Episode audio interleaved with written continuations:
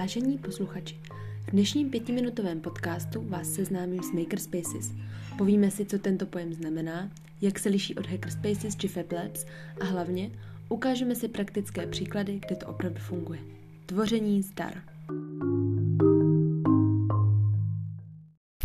Makerspace je označení pro tvořící prostor, využívající špičkové a pokrokové technologie.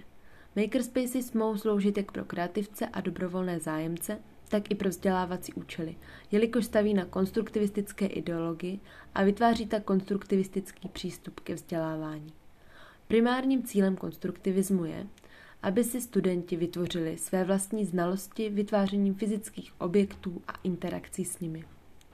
Makerspacey podporují mediální a digitální gramotnost, ale i metody sebeřízeného učení. Prostory jsou nejčastěji zřizovány při školách nebo knihovnách, není však výjimkou realizace makerspaceů i v jiných veřejných či soukromých zařízeních.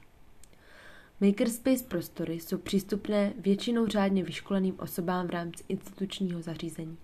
Například ve škole slouží makerspacey pro učitele, studenty či jiné zaměstnance školy.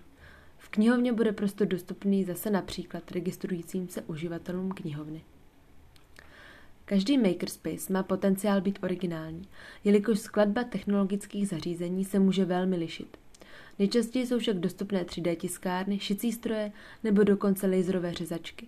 Zkrátka záleží na konkrétní využívané skupině a hlavně na finančních a prostorových možnostech instituce. Nyní si na úvod dovolím ještě jednu krátkou poznámku spojenou s vyjasněním pojmu. Dříve se prosazoval spíše pojem hackerspace jako komunitně provozovaný pracovní prostor, kde se lidé se společnými zájmy, často v oblasti počítačů, technologií, vědy a digitálního umění mohou setkávat, stýkat se a spolupracovat. Protože nyní se se slovem hacker spojí spíše negativní konotace, začal se používat spíše onen lákavější termín makerspace. V podstatě je však mezi těmito pojmy velmi těžké najít rozdíl. Dalo by se říci, že jsou pojmy synonymními.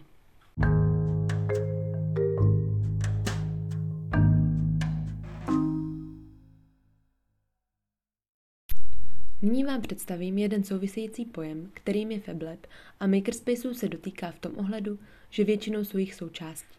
FabLab je výrobní laboratoř plná technologií, která slouží především pro edukativní účely a funguje na principu DIY, tedy udělej si sám. V České republice se první otevřená dílna Feble Brno objevila v roce 2017 v Brněnském Jihomoravském inovačním centru. Postupně vznikaly další laboratoře, například Průšaleb, jejíž majitel je celosvětově proslulý, co se týče vynálezu 3D tiskáren a 3D tisku. Ano, Česká republika je v této oblasti na velmi dobré úrovni. Stále nevíte, jaký je mezi pojmy FabLab a Makerspace rozdíl? Některé makerspaces mají tendenci klást důraz na tradiční nástroje a vybavení. Když je makerspace postaven na výběru nástrojů pro digitální výrobu a projekty využívají počítačový software, je tvořen z FabLab. Dnes však vznikají velmi kvalitní dílny, kterým technologie rozhodně nechybí. Pojďme si ukázat praktické příklady.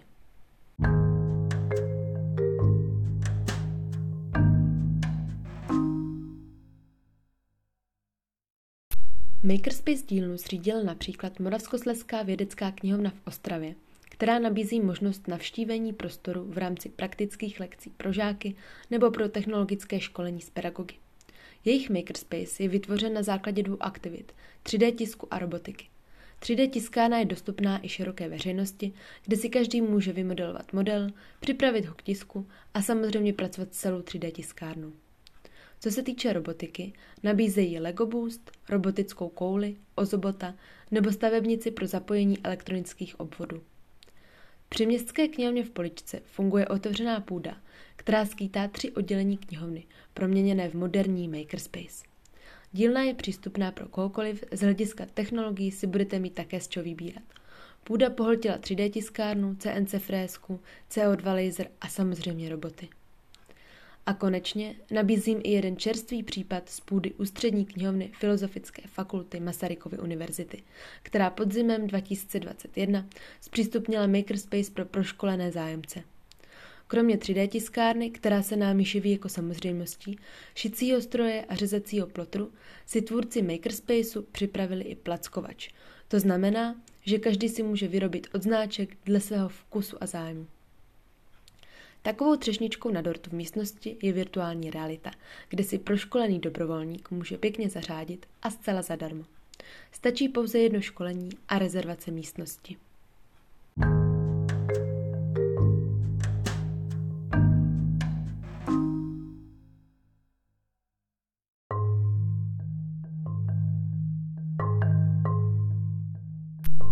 Co byste si teda měli z dnešního podcastu zapamatovat? Makerspaces jsou levnou a přívětivou variantou, které se starají hned o dvě věci najednou. Pomáhají nám pochopit, jak se věci vyrábějí a umožňují nám sami sebe vidět očima tvůrců a inovátorů. Přitom všem platíme za pouhý materiál, proto jejich jednorázové využití vyjde v řádu na pouhé desítky korun. Blíží se Vánoce. Jaký by to byl pocit vytvořit pomocí 3D modelování a 3D tiskárny vlastní vykrajovátko na cukroví, ozdobu na vánoční stromeček, svícen či sněžítko? S láskou darovaný, snahou vykovaný originální dárek je někdy mnohem více. Zkrátka, vygooglete si nejbližší Makerspaces a využijte možnosti, které nabízí. Přece jen technologie jsou budoucnost.